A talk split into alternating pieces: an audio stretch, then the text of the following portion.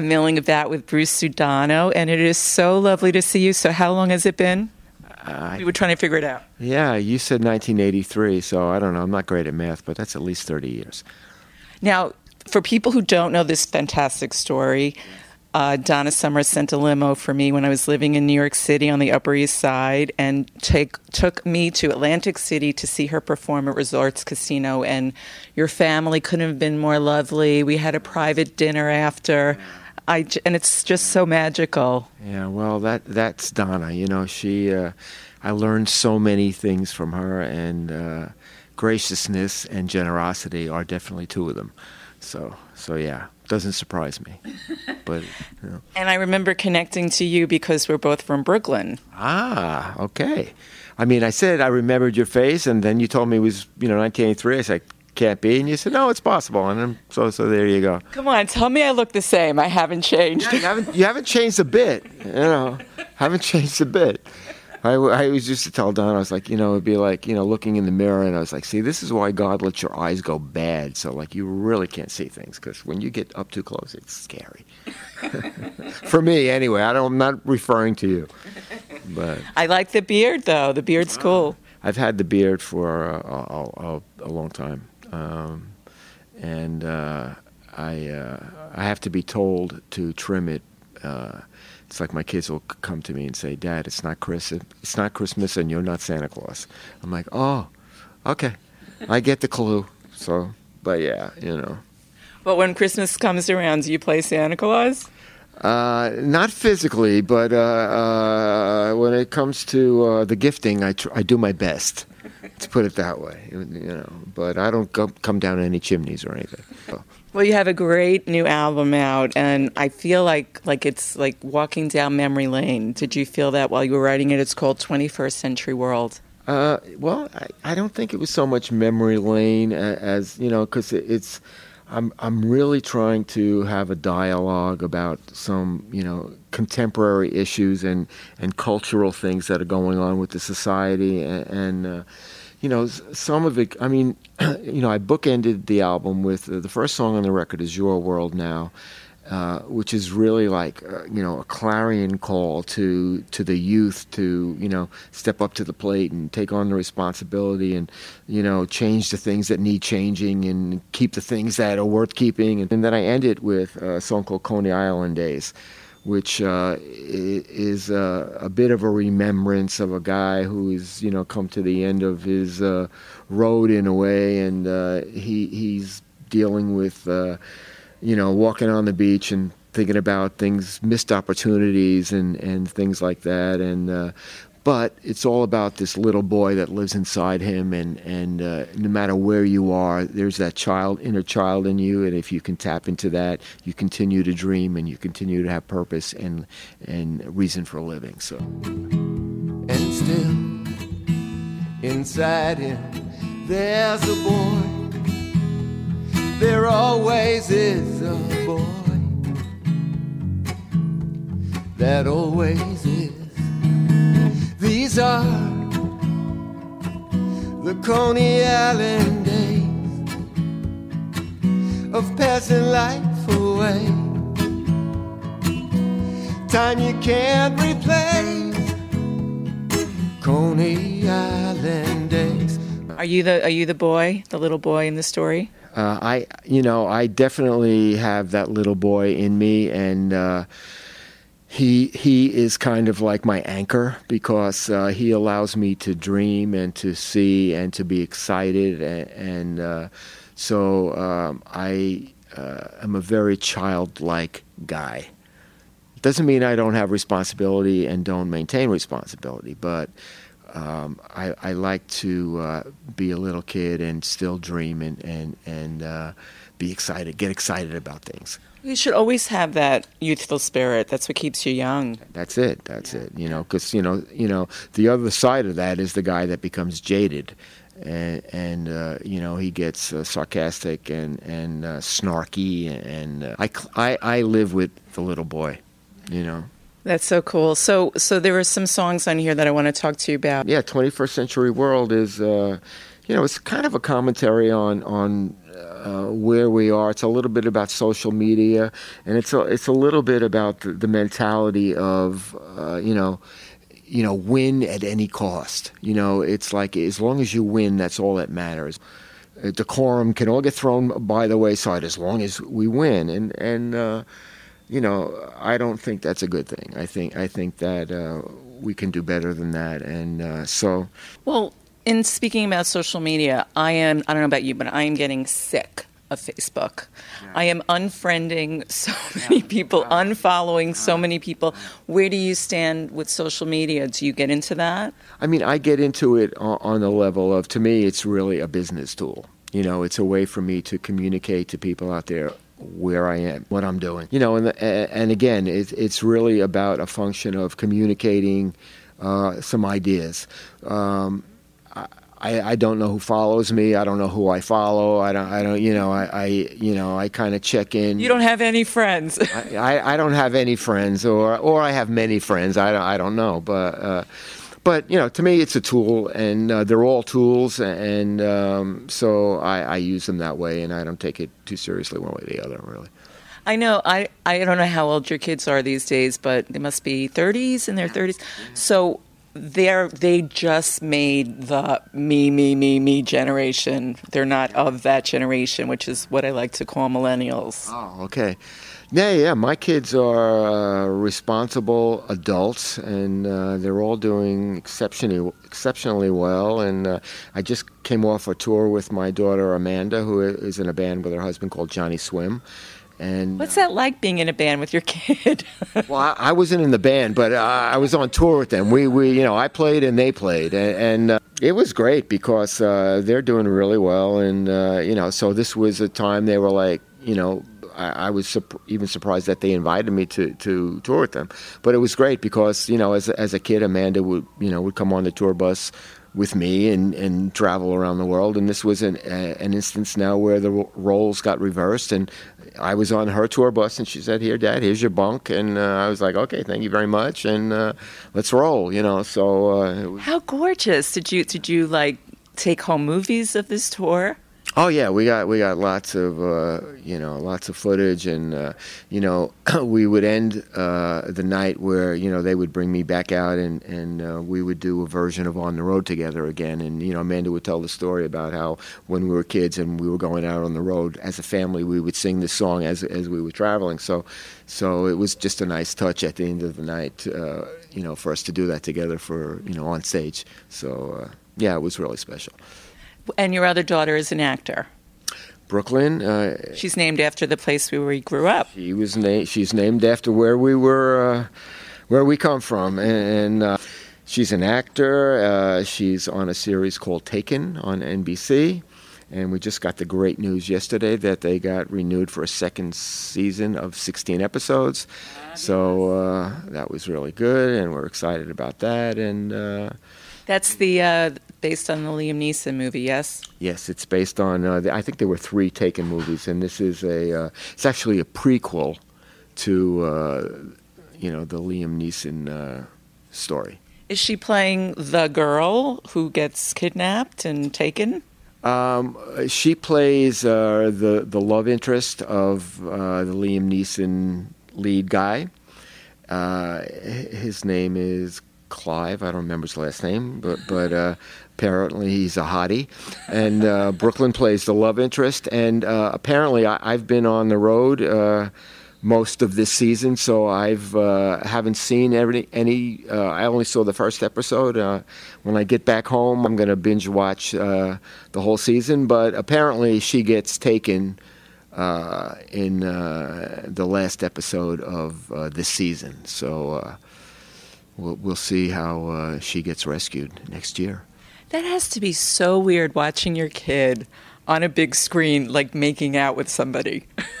it, it's it's uh, it's pretty funny. Uh, uh, it's actually more funny for a husband because uh, uh, I I kind of like you know uh, you know poke at him and like wink at him and you know so you know but you know he's uh, he's he's a uh, smart guy, and you know he's not threatened at all. He's pretty secure in his relationship. So, uh, but I have I have a good time, uh, you know, razzing him. Do you have uh, acting aspirations as well? I went to St. John's University here in New York, and I was a theater major. So initially, I, I had acting uh, aspirations, but uh, at this point in time, I think not. I mean, my my life is uh, pretty much as a songwriter and, and as a, you know, I'm I'm kind of like a folk singer now. I travel travel around with my guitar and show up places and sing and. Uh, like a troubadour. Uh, yeah, it's like a troubadour. And and, and uh, Francis Ford uh, knocked on my door and and uh, wanted me to like play, uh, you know, Al Pacino's grandfather or something. You know, I might I might consider it, but I could see that, Bruce. Yeah? Keep the beard. yeah, I mean, uh, I saw a picture of Al yesterday. He's obviously dying his. so anyway. Well, you you were 12 years old when you made your first musical money. Well, I, I yeah, I was uh, I was a 12 year old accordion player and and uh, got hired to. I don't really remember if it was a Sweet 16 or a, or a bar mitzvah or what it was, but uh, I do remember I was playing the accordion with a trumpet player and a guitarist, and uh, that was my entry into the music world. Uh, and you know, I probably made 20 bucks, and I was hooked. You know. Was that were you writing songs at the time? I don't think I was writing songs at the time. I mean, my, my first remembrance of writing songs was really in high school. Was the first song you ever wrote a love song? Do you remember it?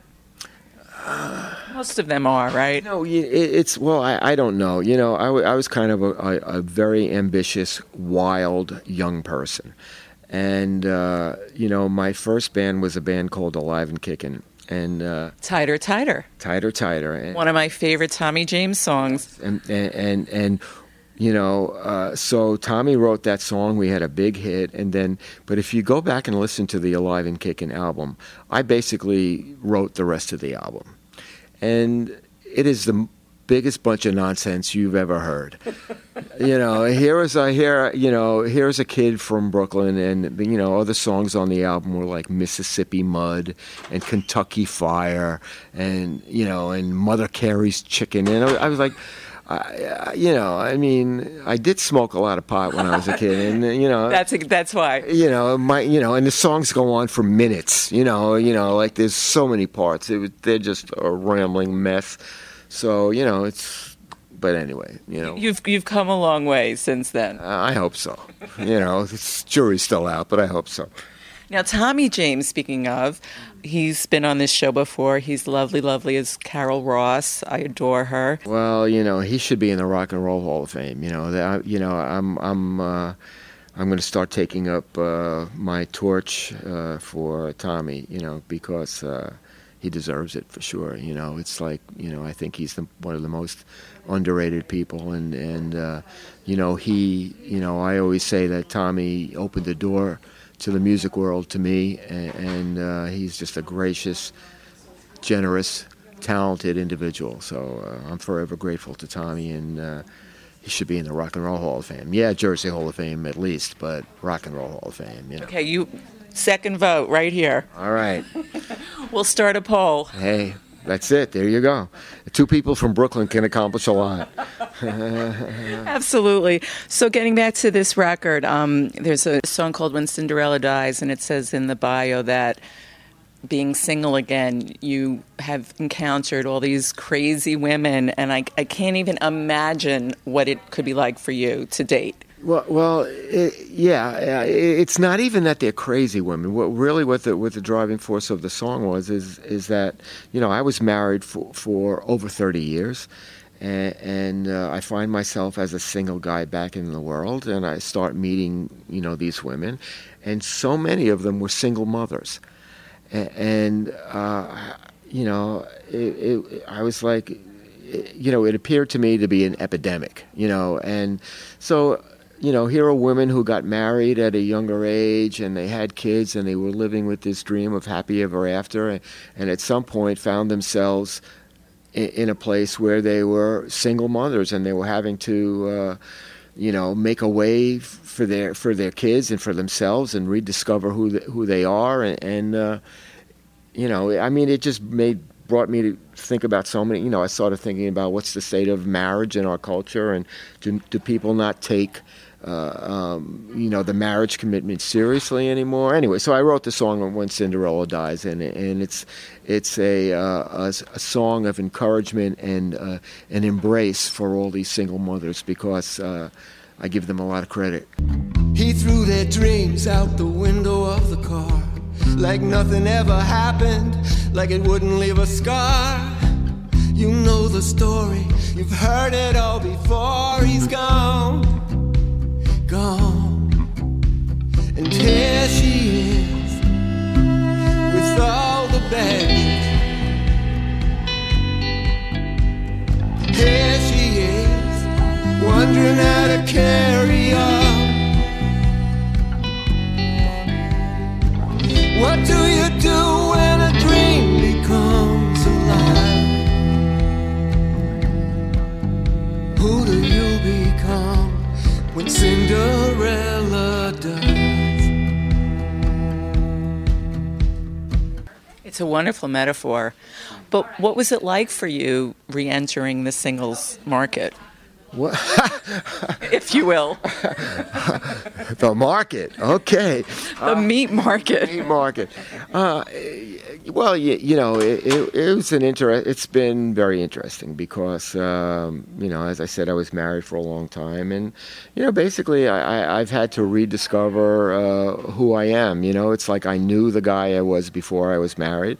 I knew the guy that I was you know, while I was married, and and uh, so I, I come out of this on the other end. You know, I was no longer either of those people. So it's it's been uh, an evolution of self discovery, and, and, certainly. Uh, the music has been uh, such a great anchor for me because it, has been always been uh, part of a big part of who I am, and the fact that now at this point in my life I can go out there on my own and uh, still have my voice and still be inspired and, and uh, you know, I, I, always had the luxury of being in bands, whether it was Alive and Kicking or Brooklyn Dreams, or, or to be uh, on the road singing and playing with Donna for all those years. You know, I was always uh, protected in, in a uh, cocoon. So it was a bit of a challenge for me to get out there on my own, uh, with my own voice, singing my own songs. You know, I've always had the luxury of writing for other people, so so uh, it's good. I, I am having a great time, and and uh, it's it's interesting. You know, and uh, I love women. what? We, we are the best. I, I, I, think so. As the father of three girls, I agree. There have been rumblings, tell me if this is true, that there's a Donna Summer musical in the works.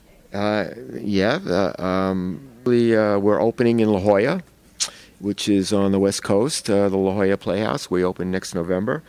We will be doing a six to eight week run, and uh, you know, if all the stars align, we could be on Broadway next year. Tell me about this. How exciting! Yeah, well, uh, it's uh, it's a musical uh, uh, of the Donna Summer life story, and we use many of the, her famous songs and uh, some others that aren't uh, are a bit more obscure. And uh, it's uh, directed by a, a, a, guy whose name is Des McAnuff. Who uh, yes, I know who that is. Yeah, Tommy. Was it Tommy? Did he direct uh, Tommy? He did Tommy. He did Jersey Boys, and and so we're in very capable hands, and we've been working diligently, and I think we have something really special. Did you write the book? I didn't write the book. The book was Des wrote the book with uh, um, uh, with Rob, whose last name I'm drawing a blank on, but. But uh, but you know I, I I have been sitting on their shoulders uh, all the way, and uh, uh, so I'm definitely in the mix. So, what goes through your head when you're watching a musical about Donna on the big stage? That has to be amazing. The only way I've seen it on the stage so far is, is we did a we did a like a closed workshop. I have the ability to really separate myself. So I mean, I think after I got over the initial, you know, little, you know, kind of weirdness of uh, emotional pulls here and there. You know, I quickly went into the role of you know an artist, you know, producer uh, with an overview of you know is this working, is this not working, does this sound right, you know, is the hi hat too loud, you know, I'm, you know, obviously it's you know a big part of my. Um, purpose at this point in my life is you know yes my own career and my and my own songs and all that but it's also you know maintaining uh, Donna's legacy and and her uh, you know her spirit. And and you know so I I really hope through this play I think it's going to be uh, uh, very inspiring to a lot of people. And uh, it's going to be an encouragement for young girls, and, and it's going to be uh, a lesson for people who are going through struggles and who stumble and make mistakes. And, you know, it's going to give them hope and, and uh, that they can overcome and succeed and, and, and, and uh, carry on with their lives. So this is. You know, and, and you know, it's not about imitating Donna. It's about you know giving. Who did you cast? Uh, we don't know exactly yet. Uh, we're still we're still. So there is going to be a Donna Summer character. There are going to be three Donna Summer characters. I'll, I'll give you a scoop. There's going to be Duckling, Disco, and Diva. Cool. I love it. Yeah. So uh, so yeah. So uh, we'll see. I think it's going to be a huge hit. I I think you're right. I agree. I might come to La Jolla to see this, Bruce. Come on, yeah, yeah, for sure. I mean, uh, you know, La Jolla will be a good testing ground. You know, we'll be able to uh, tweak things and fine tune them, fine tune them in a way so that uh, by the time we get to Broadway, we'll be we'll be ready. Ah, so exciting. So, what do you want audiences to get from 21st Century World? Well, I just I just want them to uh, think about things a little bit. I want I want people to come together. I want them to realize that we have more in common than than what separates us. And uh, I think that um, in this culture, in this world, that's a really important message. And and, and um, yeah, I, I think I think that's that's what I want them to take away. There you go. On that note, will you will you play a song? All right, so here I'll do a verse of common sense here. We need common, common sense. A little common, common sense. Come on, people, use your heads. Some common, common sense. So many brainwashed to a hard extreme. They don't give a damn about the in between. Stuck in the corner of their own position. It's the wrong party and the right religion. Well, maybe we could all learn something if we kept an open mind. Cause nothing gets accomplished when you only demonize. We need common, common sense. A little common, common sense. Come on, people, use your heads common, common sense. What's wrong with a little bit of understanding? Find a way, make a sacrifice.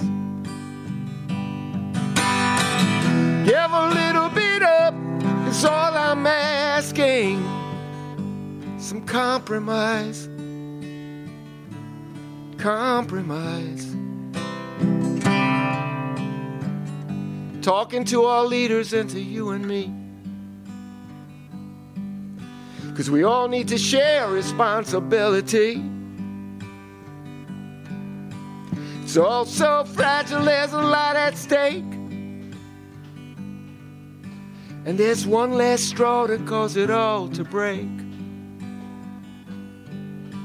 Yeah, I've been looking around for some common sense.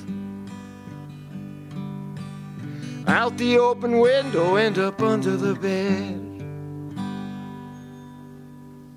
gorgeous. That's my favorite now, too. Hey, all right. Thank you so much, Bruce. it's so great seeing you again. See you. I hope it's not another 30 years, all right? Maybe like 30 days. Let's do 30 days. Sounds good. Always news. Always refreshing. Always candid. Always milling about. Robin Milling delivers what celebrities are saying to you. To you. I'm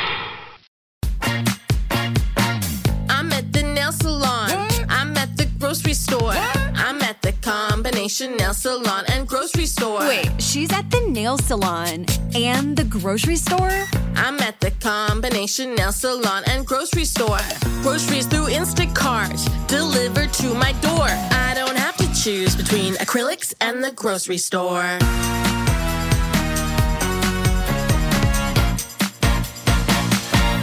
This episode is made possible by PWC. It's getting hot out here. Moving the mercury can help move your business. PWC helps turn sustainability theory into real world action. Reduce your carbon footprint while increasing transparency in net zero commitments. Start with reporting to identify your climate risks and reinvent your business. Create a more sustainable business and a stronger planet. It's all part of the new equation. Learn more at thenewequation.com.